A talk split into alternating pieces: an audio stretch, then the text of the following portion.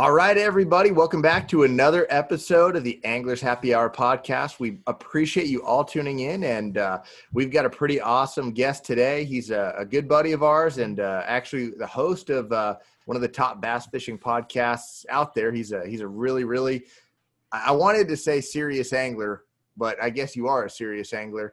It's also the name of your podcast, but he's he's a, a really talented angler uh, makes his living in the fish, fishing industry. So uh, we're uh, really thankful to have uh, Bailey on. What uh, what's going on with you, man? I think we're, we're we've gotten a label now as not serious angler anymore. They call us serious danglers. I don't know why of our followers have claimed us as that, but uh, dude, I'm good. I'm happy to be on here and talk with you boys and catching up. Happy to talk fishing. It's been a long day of work, so I'm finally getting a time to breathe and ready to talk fishing with you guys. That's cool. Yeah, we appreciate it, man. After yeah, we're we're sitting here. It's I guess it's nine o'clock your way, so it's a little late. Uh, Rob was, and so it's six o'clock here in Arizona, and uh, Rob was thankful. I told Rob seven originally, and when I changed it to six, he was thankful because seven's past his uh, past bedtime. His I've been up since two thirty a.m. though, so that's yeah. a long day. Dude, that's it gets fair. so out here, and I guess you you understand Bailey because you drive to a lot of your lakes in New York, but it gets light so early, and our lakes are not close. So to to make a 5 a.m. guide trip or a 5 a.m. tournament right now, and with an hour and a half drive, it sucks. This weekend I'm fishing a tournament. Blast off's going to be 5 a.m. and I live two hours from the lake, so I'm debating oh on whether I need gosh. to stay uh, stay at the lake the night before or get up at. Uh, it'd be probably 1:30 for that. If you guys ever gotten yeah, up before be two to fish, yeah, I, at that rate, I'm going there the night before and I'm sleeping in the truck. That's probably uh, what's going to happen. We'll see. We'll see, yeah. see what the old lady what says about What that. is your safe light there in New York? Uh, right now, our sunrise is around 5:30. Okay, so you're uh, but like too, yeah, but like that period where it started, like it's becoming. You can see the light over the mountain, just not the sun just yet. Like you can get out five. Yeah, same as here then. So yeah. No, that's cool. So Bailey, you're in upstate New York, and I know kind of the Finger Lakes region, but where exactly are you at? Yeah, so I grew up in Rochester, kind of in the middle of everything, and uh, just recently this past summer, uh, moved to Buffalo with my fiance. So now I'm all the way on the west end, you know, 10 minutes from Lake Erie, 10 minutes from the Niagara River, which is nice. But when the wind's blowing, I have to drive like two hours in another direction to find a, a body of water to go fish. So that's two hours from Cayuga, Seneca, all the Finger Lakes. Yeah, I mean, there's a couple like smaller lakes that I can go to that are about an hour that are pretty good. But like if I want to go hit like my home waters, yeah, that's a two-hour drive back that way, which I'm not afraid to do. But uh, I just traded in the the Nissan Altima Suites that I, I rocked for a while for a new truck. Finally got a big boy purchase. So nice, congrats! I've been, I've been watching the miles a little bit, maybe too much, but yeah, to be expected. Yeah, well, yeah, hey, you timed it great with five dollar a gallon gas. Get job yeah, on that. Right? Yeah. yeah, that Dude, probably that, wasn't the smartest decision, but I, it had to be done. The car was yeah. on its way out. Nice. Well, congrats on that. That's cool, man. Yeah, it's it's just it must be a lot a lot more functional to have a truck with the way you're traveling and stuff like that now. Yeah, for a multitude of reasons. I mean, it makes you know toting the kayak around way way easier. Uh, and I slept in the car a lot. And from sleeping in the pass or the driver's seat to being able to make a bed in the back seat was night and day. You know, slept in it this past weekend for a tournament and slept like a baby and did, woke up without a sore back. So that was nice. What's your setup back there? So like in terms of like sleeping situation? Yeah, yeah. Uh, I would just like it was it was like 85, 90 degrees up here in New York this past weekend. So it was hot. So my buddy and I we have you know same situation you guys are talking about like you have to get up at 2 a.m to leave for this tournament um, because ours started early as well so we drove out the night before and got a little practice in because we live far away uh, so we're sleeping we're in the parking lot up the ramp and we're both sleeping in the back seat we just slapped down comforters and just like rolled the windows down and just just threw a pillow in there and like feet out the window because like we're too tall to like lay perfectly. Your feet but, were out the window. Dude. Yeah, yeah, just like kick back, relax it was honestly amazing because like if we're at that stage where it's getting warm in New York, but it's not buggy yet, so like nice. you don't have to worry about mosquitoes or anything. So it was actually really relaxing. That's something that you don't have to deal with out there, or or you have to deal with like crazy as bugs. Now, out here, dude, there's like there's there's hardly any bugs, and uh, so I slept in my truck for the first time in a long time at our anglers happy hour get together. It just hasn't happened for me in a while. Um, but dude, it, it and for, so I've done it twice in a year now. When I hadn't done it in ten years, I did it this past weekend too. My wife and I went up to uh, to Roosevelt Lake, and uh, my parents watched the kids. We fished Friday evening, camped up there Friday, and uh, the next uh, and fished Saturday morning. But uh, we slept in the in the um, camper shell. I've got like I've got one of those ARE uh, pull out deals in, Yeah. in the in the bed of the truck. So it's like a carpeted flat bottom in the shell in the bed of the truck. Um, so she's all excited, like she wants, she's excited to go camping and stuff like that. And uh, I guess I didn't communicate well enough that it was, you know, it, it was going to be warm when it was time to go to sleep. Obviously, we're here in Arizona. So the the camper shell went back window was open. She expected it to be closed. And oh, uh, dude the arguments uh, before bedtime about bugs coming like it would I, I was i was like hey listen there's no bugs. We're in arizona. Nothing's going to fly into your mouth when you're sleeping. But it was back and forth back and forth for a little while. Finally she just she fell asleep and it was fine. It was all good. Nothing crawled into her mouth when she was sleeping. But she didn't know we were going to have the back window open while we while we slept Dude, That's after hilarious. the stories you guys have told in this show about scorpions and such down there, I, and I've told you this, Josh, multiple times. That I'm petrified of those things. I'm petrified of bugs and I hate. I'm not a bug guy, so I would be afraid too. That's all be on my mind when I'm down in your guys' place is like scorpions. I'll be looking all over the place. have have you ever been stung rob No, I haven't. Nope. that's good See, Not but I'm afraid just of the them at all. unlucky guy. I'm just the unlucky guy where I'll show up and that'll be the first ten minutes. How about you, Josh? Have you been stung? No, I had one crawl. I had one crawl across the back of my hand earlier this year. Did I tell you that? Yeah, I was. I was. Uh, my kids had like a a blow up bouncy house, and uh, it had deflated. You know, so it was had all these creases in it and stuff in the backyard. And I was sitting there blowing it up in the middle of the day, like last summer, and uh, I'm sitting there with the pump and just waiting, waiting, waiting, and I feel something crawl across the back of my hand, and it was a scorpion, and uh, I made a sound that I could never even duplicate if I, unless I had another scorpion on my hand, you know. But I, I Oh didn't get stung, gosh. luckily. Yeah, it's not as bad as you think, Bailey. They're not crawling everywhere, and yeah, it's They wouldn't kill you anyways, right? Like I mean, you get stung and it hurts, but I mean, if you're if you're an adult, they're just it's just gonna hurt. It's like getting stung by a bee, right? yeah. I mean, have you been to Arizona, Bailey? Never. No, No. I have not. You need to come out in the middle of the summer and go fishing with us one of these days. I am so game. I'm so game for that. I mean, Yeah. we after the stories you guys have told of one, just the bass fishing, but two, the striper fishing you guys get with the top water. Yeah, That sounds like a lot of fun. I think you'd enjoy it just because it's a lot different. We'll uh, we'll all chip in and we'll fly you out here, dude. So we uh, we we need to do it in the next twelve months for sure. Yep. Rob, you're Oh. saying the middle of summer, it's good fishing, but I'm just kind of being the- a s- I'm kind of being a smartass with that, just because I want to experience the heat a little bit. But yeah.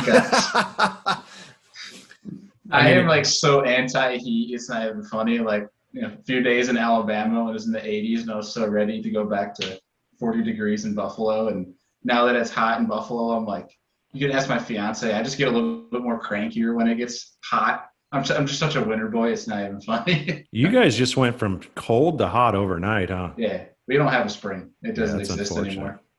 anymore. So what's Hey. the what's your ahead, Rob. fishing looking like there now? They're on beds now. Okay.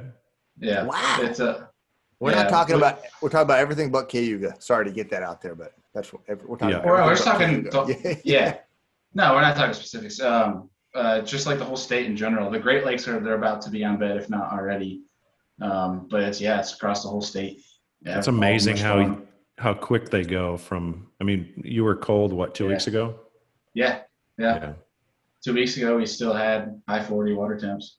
Yeah. That's Wow. I mean, there's insane. you know you'll find like certain parts of the state like you know the swampier parts will will spawn first, but of course like It's just how it works. Shallower it gets warmer faster, but um, the bigger bodies of water they're starting to go now. So What's the coldest water you've seen the smallies spawn in, Bailey?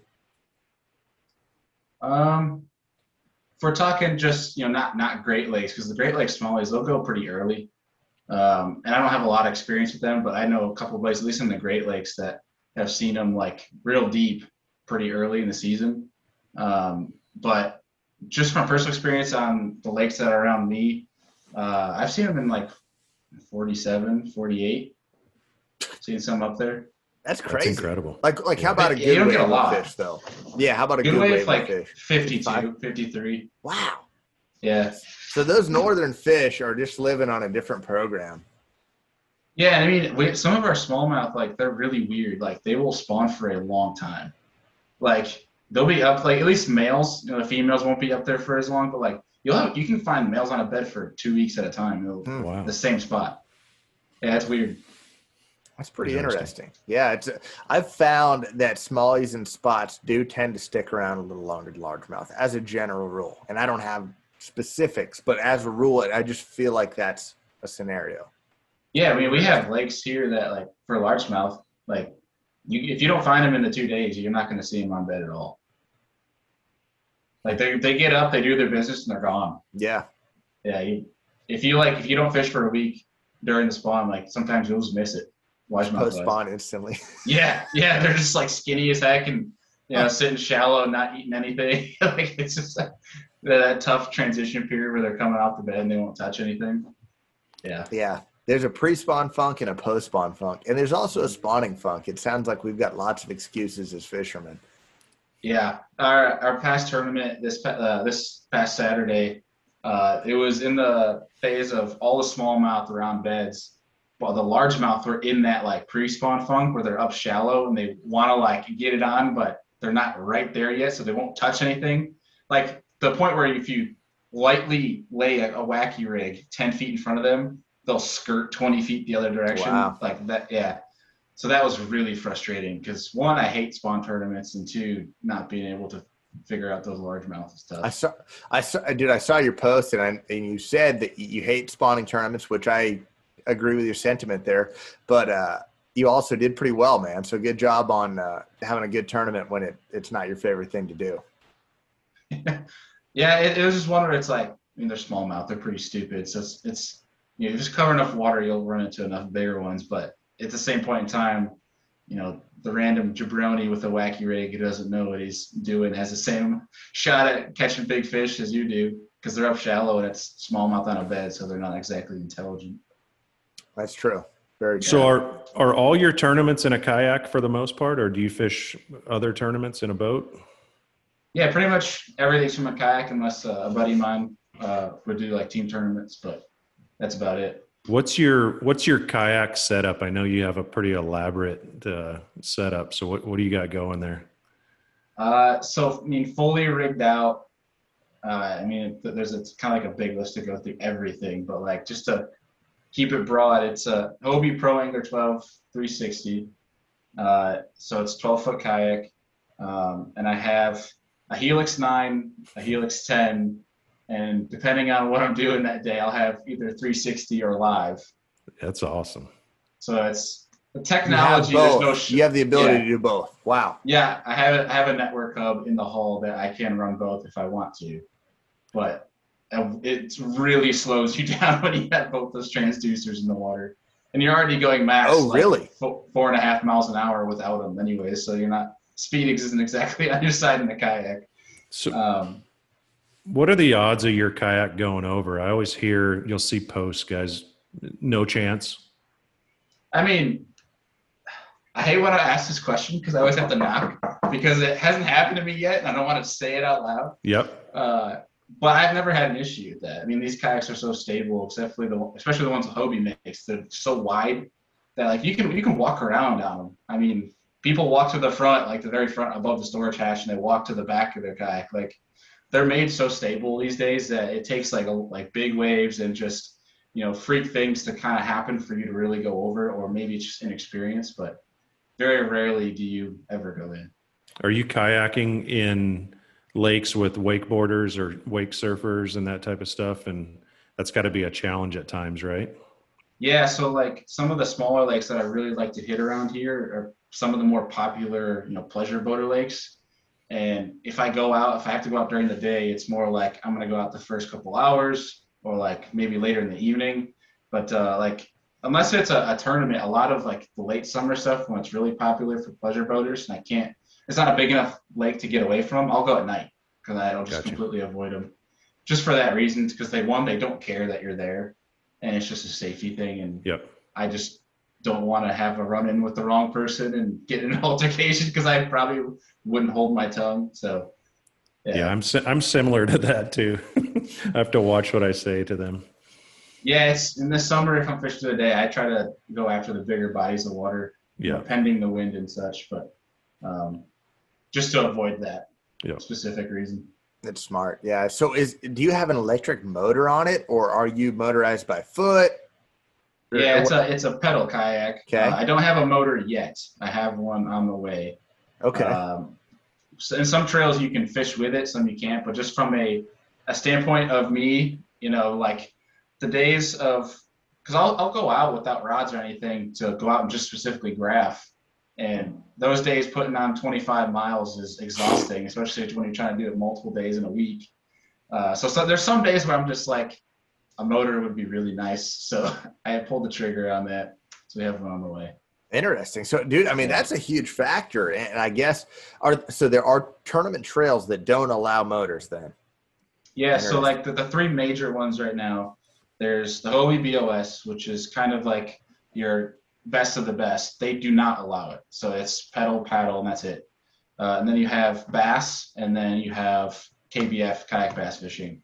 And they, they do allow motors. okay. So, I mean, dude, it's a big advantage. You're a young guy. You're in good shape. It's a big advantage to be able to uh, get out there and get after it, and uh, and and be in good shape and have some stamina. Then, huh? I mean, you could probably Yeah. get to some fish that some folks might not be able to. Is that something that you do?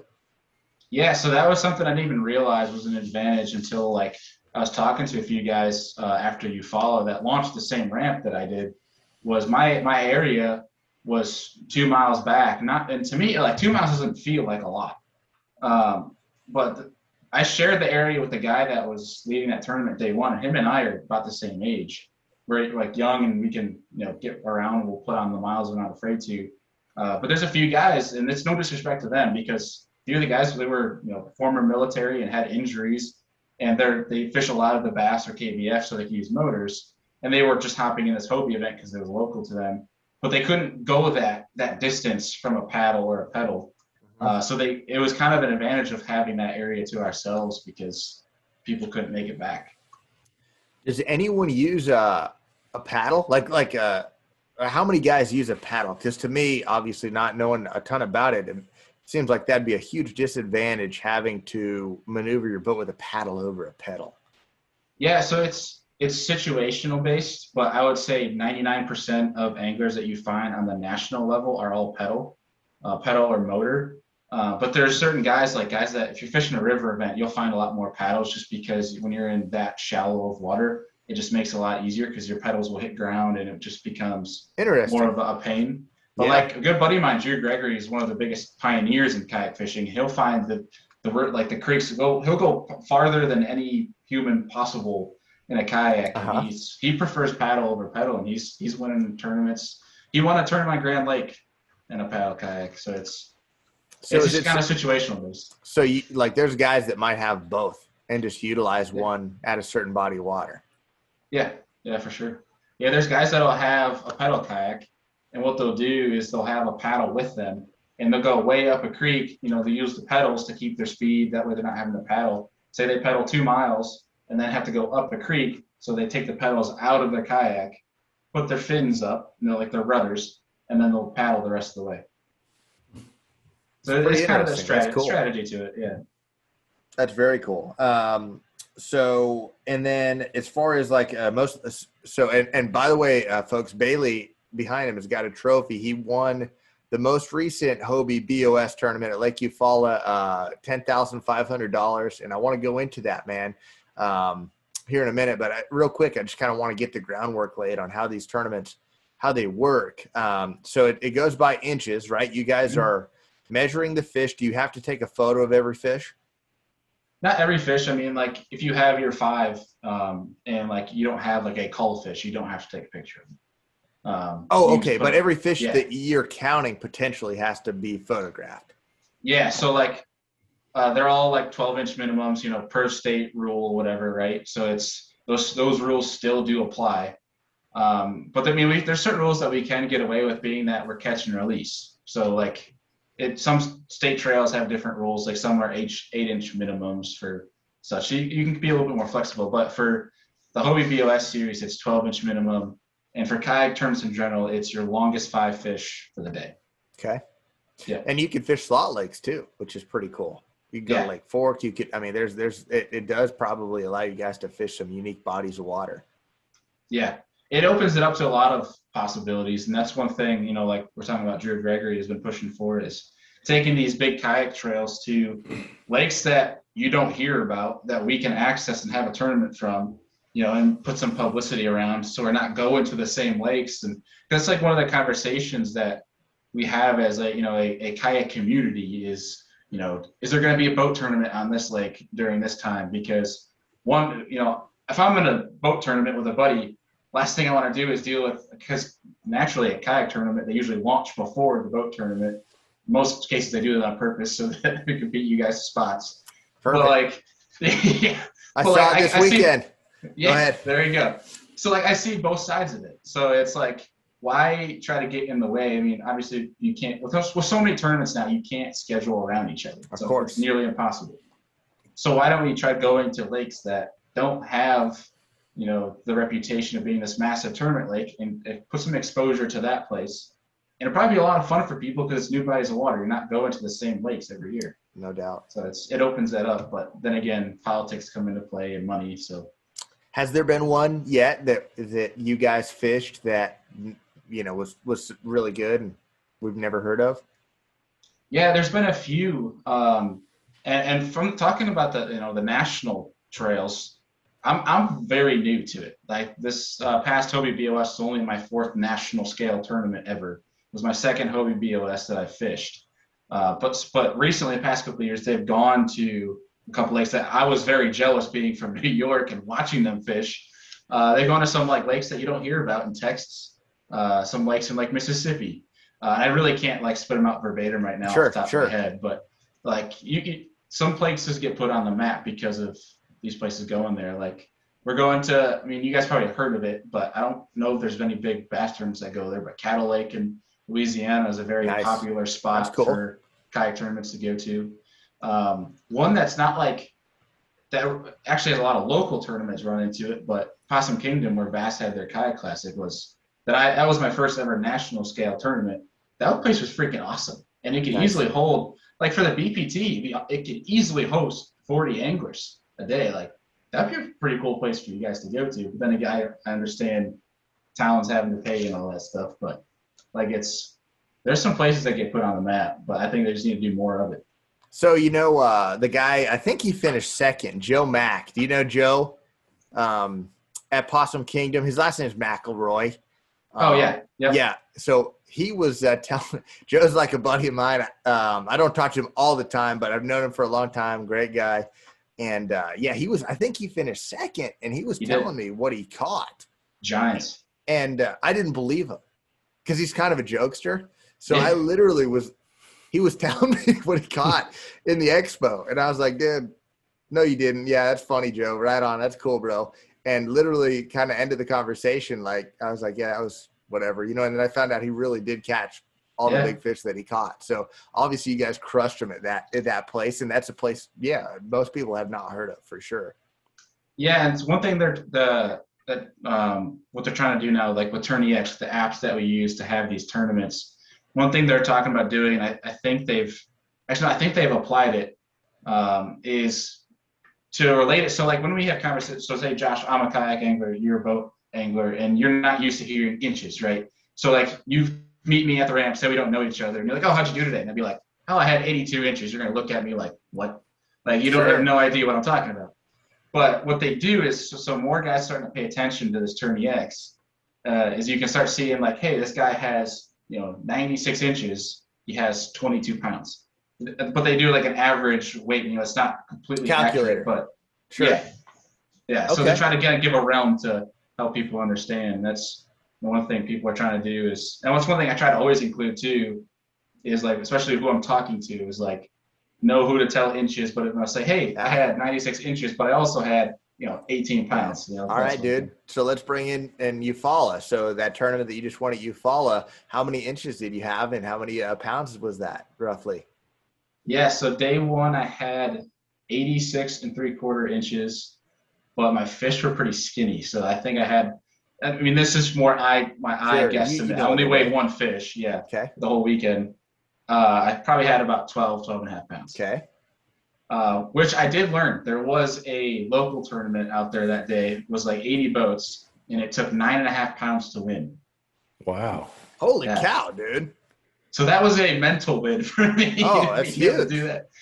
Um, but so day two, I had 85 and three quarters, and I think I had 15 and a half to 16 pounds. Better, just more solid fish. Yeah. they were a little bit they they it was interesting because it was i mean we can go into the into it a little bit but like i just had bigger fish show up and it seemed like because the water was receding so more fish congregated and it's just i i caught a lot more fish on day two but it seemed like there was also some pre-spawners mixed in there it was really weird which the day prior it seemed like i was in i was in post-spawners Did you fish So the upper lake or lower lake? on Eufaula? Yeah. Yep. so i was way up the river Okay. yeah Cool. so Were, But- were you in water that was less accessible by the by boats? That was only uh, it was a little bit harder to get to Yeah. because there's a little bit tre- like it gets pretty shallow. Like it comes up on a flat, it's pretty shallow, and then dips back down a little bit. But like max depth's probably five foot back there. Um, but I just had bigger fish show up on day two. Like um, I say that my first three fish were 13 inches, so it wasn't. It was like I, s- I was a confidence boost. I was going to get a limit because the limit went a long way in that tournament. Yeah. Uh, but then my fourth fish was an 18 and a half, about four pounds. And then my fifth fish was 15 and a half, so maybe two pounds. But then right after that, I caught a six and a half pounder, which was 21 and three quarters. So that really kind of helped the weight go up. Yeah. So That so lake- you guys, you ahead, guys Rob. can launch anywhere, or how does that work? anywhere that's public. Okay. do they send you a list before you know to make to keep it really uh, level like or is, or is there is there any issue with that did they say look these are the 10 public land, uh, ramps on this lake or is it kind of up to you to figure out what's public and what's not Yeah, so they really leave it up to the to the angler. Um, and there's, I mean, it's there's a lot of it. I shouldn't say a lot of it. There is some honor code, you know, the trust system Yep. that is involved in it. But um, you know, what they do is if there is a boundary, you know, like a lake like Eufaula, they set boundaries of how far up the river you can go or how far into the creek you can go in terms of like where you can launch. okay Um, so let's say last launch is, you know, Highway 39 bridge or whatever, where you can like pull off the side and sneak your kayak down type of deal.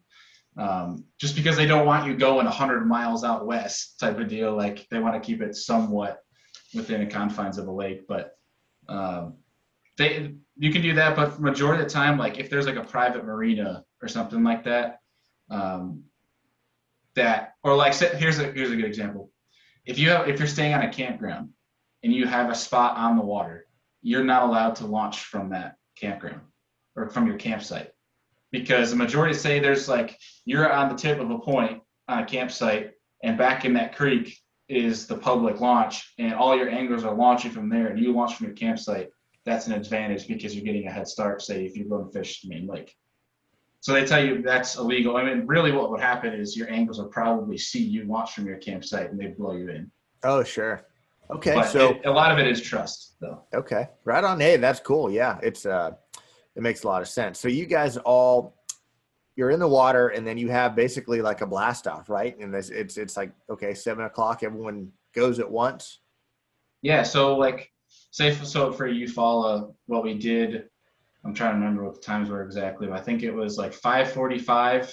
You could launch, and then first cast was 6:30.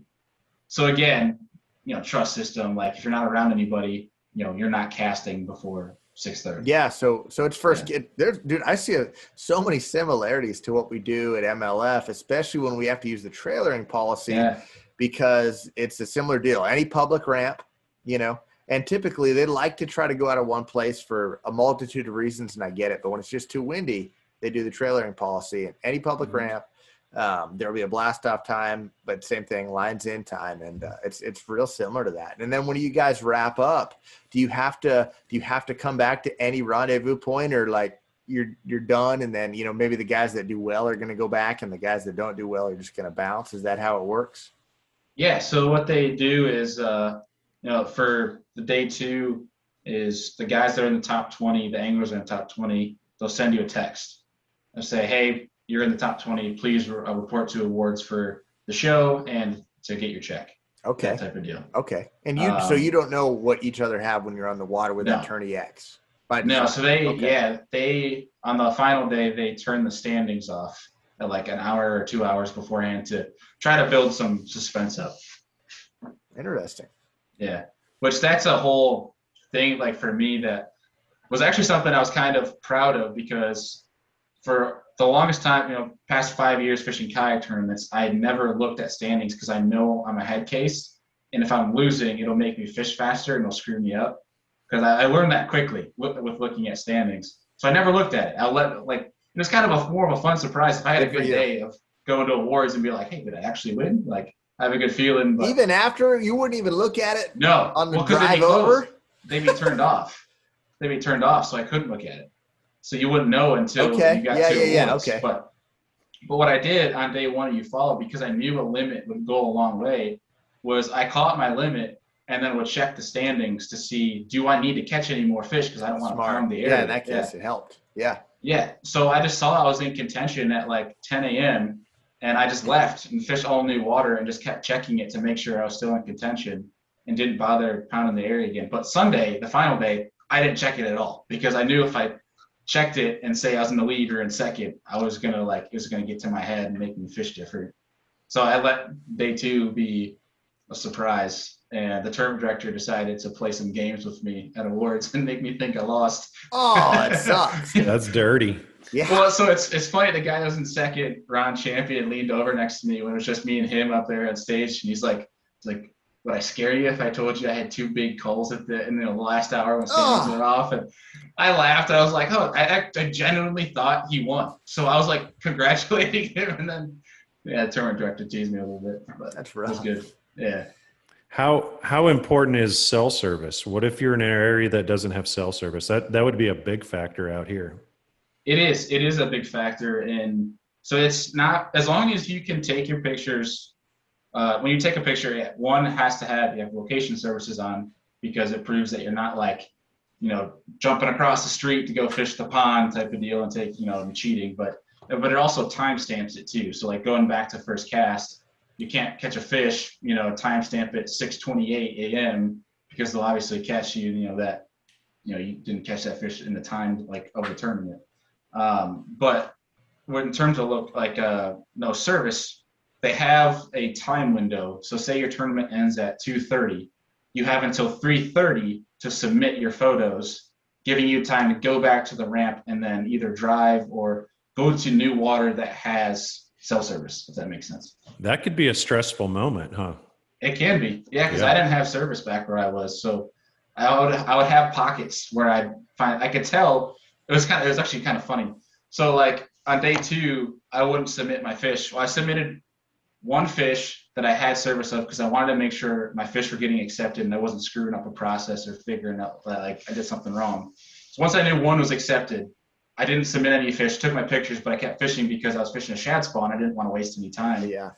and what I could I could tell throughout the day, like when I hit a pocket of service, because I put my phone down in my storage hatch and I have it on vibrate, and my kayak would vibrate every time I get text, so I could tell when I'm in cell service, and then I'd submit once my phone was going off. Because like on day two, I was going up to standings, and all the my buddies from New York were found along and like posted in Facebook groups and people calling me and I felt bad at one point because the camera guy for the trail had called me and it came up as like an unknown number from Florida, and he kept calling me. And I, in the third call, I took my phone out of the hatch and I purposely ended the call early to like you know when you like tell someone like I'm not gonna answer you, so I'm gonna end this early. Oh yeah, yeah. I did that, and then I get, I get a voicemail that says, "Hey, this is Steve Fields.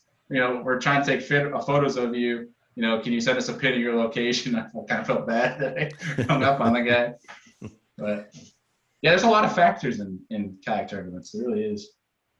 That's cool. That's cool. Yeah, it's it's another world, but uh, obviously it's still fishing, and it's uh, mm-hmm. there's more similarities than differences. I'm sure. Um, Rob, do you have any other questions on that before I start asking him about like the way he makes a living in fishing? It's pretty cool. No, go ahead. Okay, awesome. Let's yeah. So Bailey, that. you've also been able to. I mean, how old are you, Bailey? If you don't mind me asking. I'm 24. 24. So, dude, you've accomplished a lot already. Um, you've been hosting your podcast for how long? It's about two and a half years now. Okay, awesome. And um, yeah, you're making a living in the fishing industry as well. So, like, can you talk about, um, I mean, what that feels like, what what it's like for you, and I guess tell the folks what uh, what you do at Gunpowder as well. Yeah, so it, it started out. I got my bachelor's and master's degree in sport management, and thought that okay. I was going to live in the sport industry and I had this crazy idea that I was going to live, uh, work in sports, but also have the free time to fish, which I learned very quickly that was never going to be the case. Um, I what I so starting with the podcast, I had gotten an internship uh, for six months working at the University of Notre Dame at their in their athletic department, and quickly learned with 90 hour weeks as an intern that I was having zero time to fish. So decided to you know spend my nights away from home I'm gonna at least to still because I'm I'm all about learning fishing. Like I, I, think I've told you this before, Josh. I never want to you know fish professionally, but I'm as I'm competitive in you know kayak tournaments, but I'm more competitive just learning. Like I want to learn as much as I can, and because that's one thing with cool bass fishing, you're never gonna know everything. Uh, so the only way for me to learn without fishing was to talk fishing. So I was, and I was listening to pod. I was like a Joe Rogan nut at the time. Nice. So like, I was like, I'll start a podcast. So my buddy was pushing me to do it and helped me start it. And start off with like just you know Zoom calls, and it was just like posting stuff at random times. and It made no sense at the time, but I was doing it. like what it. we do. No, this is way more structured than what I had going on. I promise you, it was mine was really really bad. Um, but that's kind of how that started in terms of getting my foot in the door of the industry because I started making connections and started doing some social media freelancing. Got my first, and well, after the internship was over at Notre Dame, I realized I do not want to be in athletics anymore. So I wanted to pursue the outdoor industry and see what's out there, and quickly learned that it's very difficult to get into the outdoor industry from a professional standpoint. Um, but got a, a job uh, here in New, uh, in New York with Douglas Rods, a local company in Syracuse, and worked for, for a whopping three months before everyone got laid off because of COVID. Um, and then because it was so brutal to try to get a job, I just started to, you know, my dad told me, gave me the wise words to just bet on yourself, start your own like freelance social media and, you know, you know, go full time with like trying to grow your podcast. He was like, use this as a time, you know, you're living at home. You don't have to pay for food and everything. You know, you get student loans, but that's about, well, I didn't have student loans because I actually put that on hold because of COVID. I had no expenses. So all I did was fish. All I did, all I did was fish, do podcasts, and start this freelance business. And that really kind of helped me give us somewhat of a boost of a resume in terms of like in the outdoor industry. Uh, and then was just browsing through jobs and came across this job as a public relations uh, account manager at Gunpowder. And I had known nothing about what PR meant but I saw gunpowder and looked at the people they work with, and I was like, this looks pretty cool. I probably will never get a call for this job, but it doesn't hurt to apply. So I applied and got a call from my now boss, and been working, you know, full time for over a year in PR, uh, and it's been an absolute riot because my goal, you know, from ending that internship was I just want to make my life surrounding fishing, and I accomplished that because now I get to you know, work with you guys at Pure Fishing, you know, work with you, Josh, at multiple events, you know, being able to work with the guys over at Humminbird Minn Kota. Like there's a, uh, my client base is all surrounding fishing and the people I get to work with are like the people that I've idolized and looked up to my whole life. Like I had to play it cool this past January at Bienville, you know, being on Hank Parker's boat and oh, not yeah. like completely awesome. geek out. yeah. I like had to like take a deep breath when I got off his boat because I was like holding in all excitement as a little kid. Um, but it, it's, it's been super cool because I have that, I have the podcast, and then you know the kayak fishing stuff, and just like doing whatever I want to in terms of like enjoyment. Like because I'm I don't have a career aspiration of trying to go pro. I've like I'm enjoying where I'm at and just kind of letting it ride before maybe reality hits me that no dude it won't. it won't.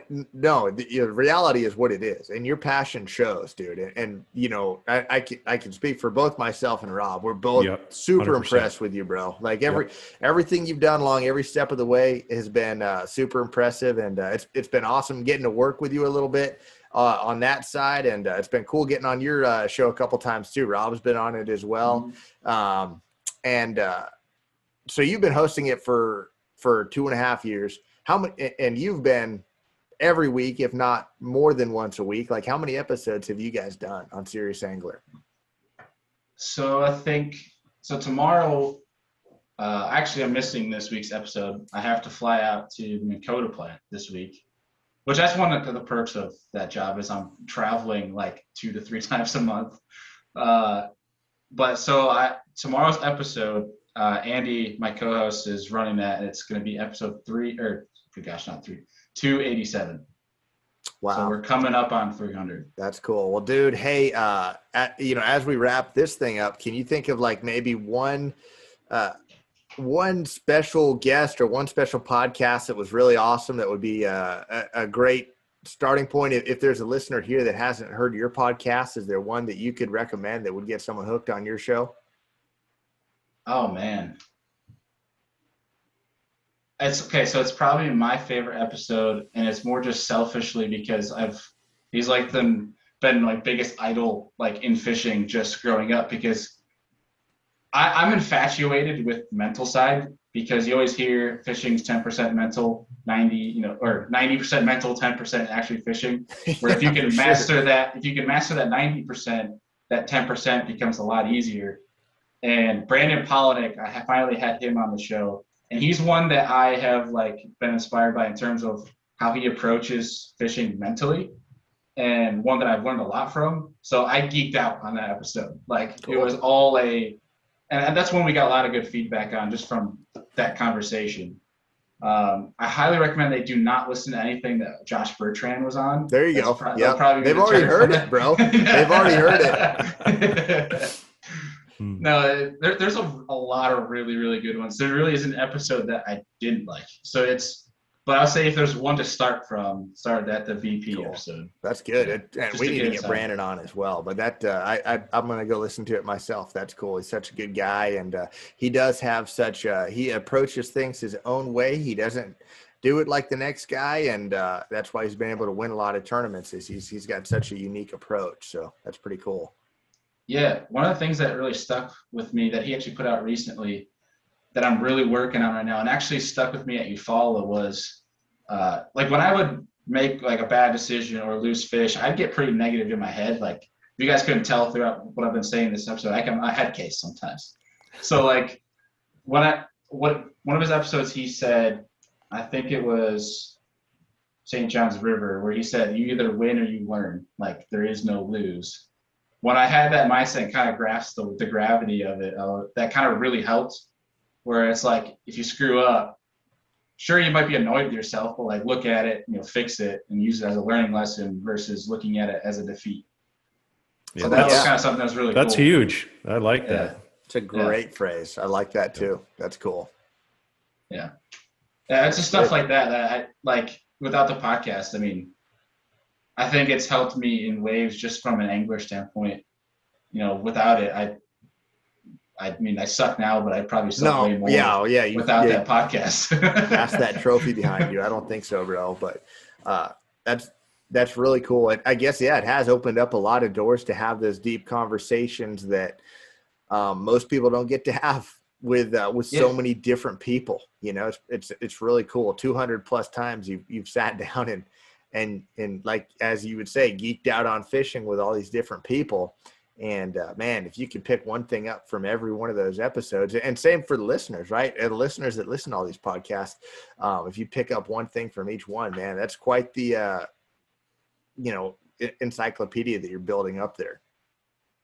Oh yeah, and, and really, I don't think I'd have my full time job right now if I'd never started the podcast because I think that was one of the biggest reasons they brought me on was just from connection, like who I knew personally in the industry, knowing just the industry itself from a fishing standpoint.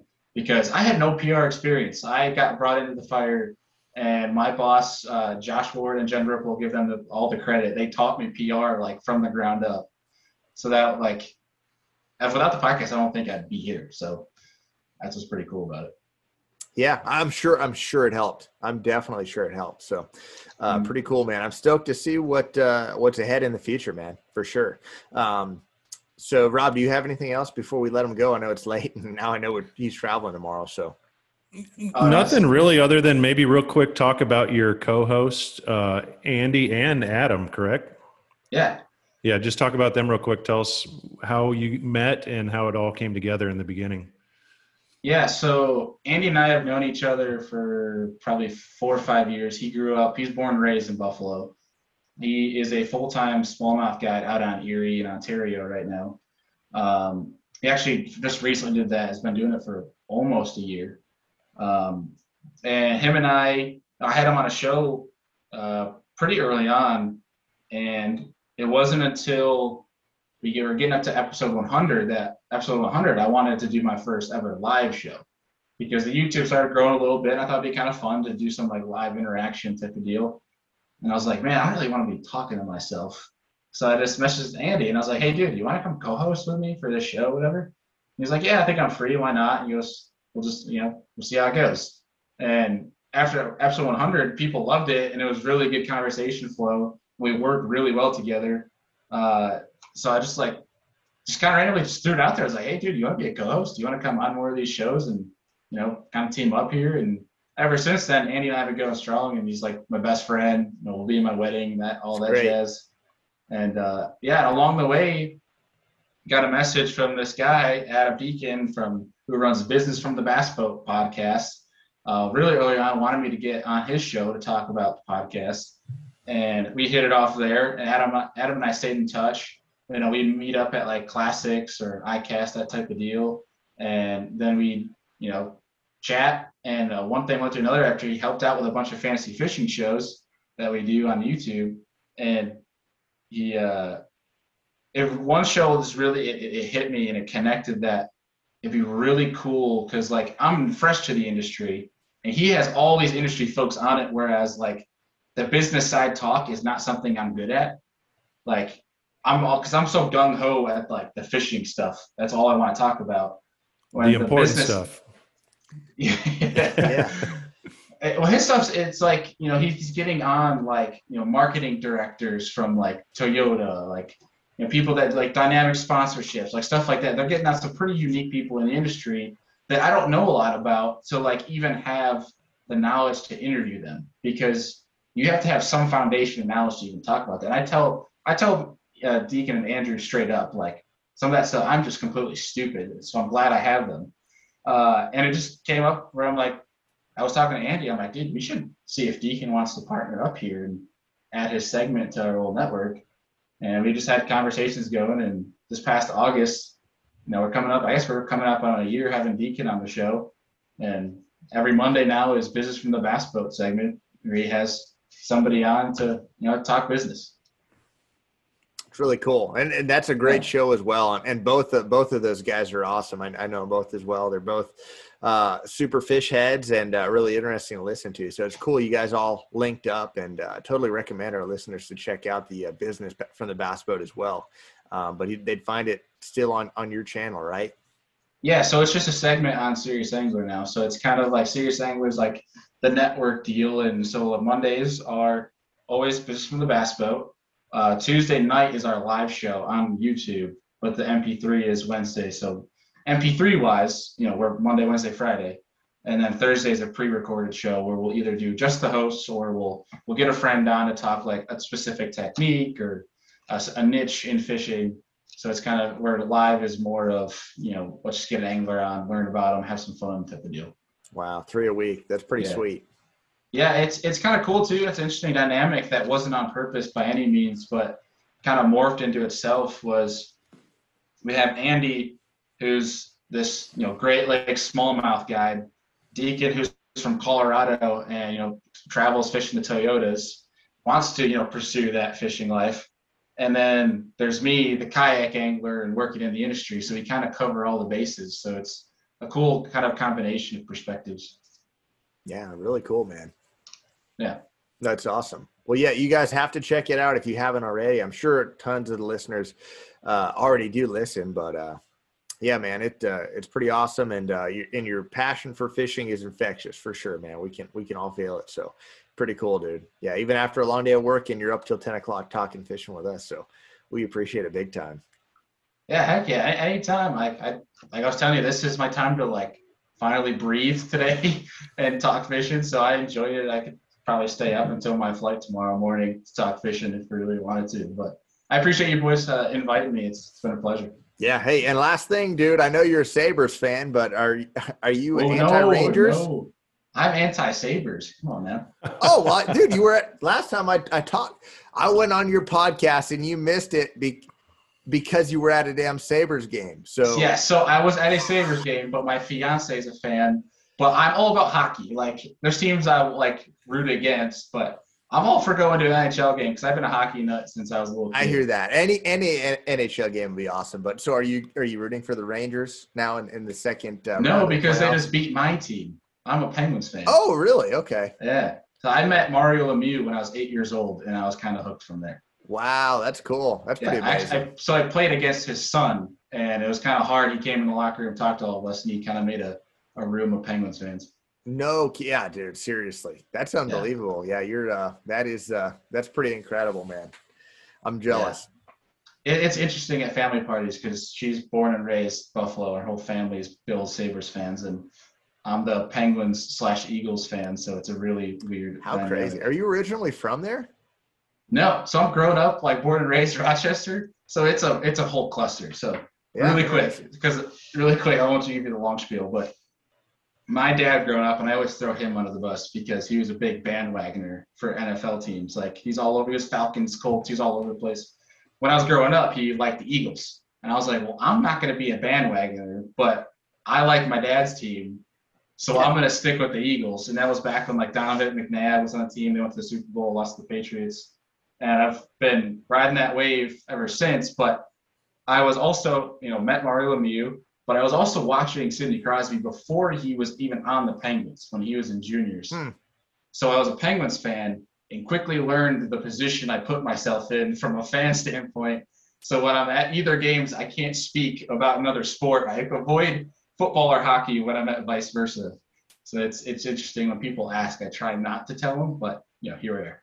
That's hey, that's cool. At least you've been able to enjoy a successful team because they have been yeah. a killer through the whole oh, really for the last probably 30 years, the Lemieux area era and the Crosby era. So, and it sounds like unfortunately that might be coming to an end here pretty soon. Yeah, it's been yeah. pretty good for a while. Yeah, at 24, I'm pretty spoiled with watching a team win three Stanley Cups and one Super Bowl. So pretty cool. Yeah. Right on. Yeah.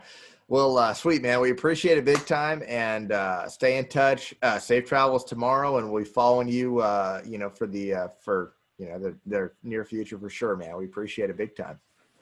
Yeah. Thanks for the invite, boys. It was fun. Awesome. Yeah. Talk thanks for coming on, Bailey. Good talking to you.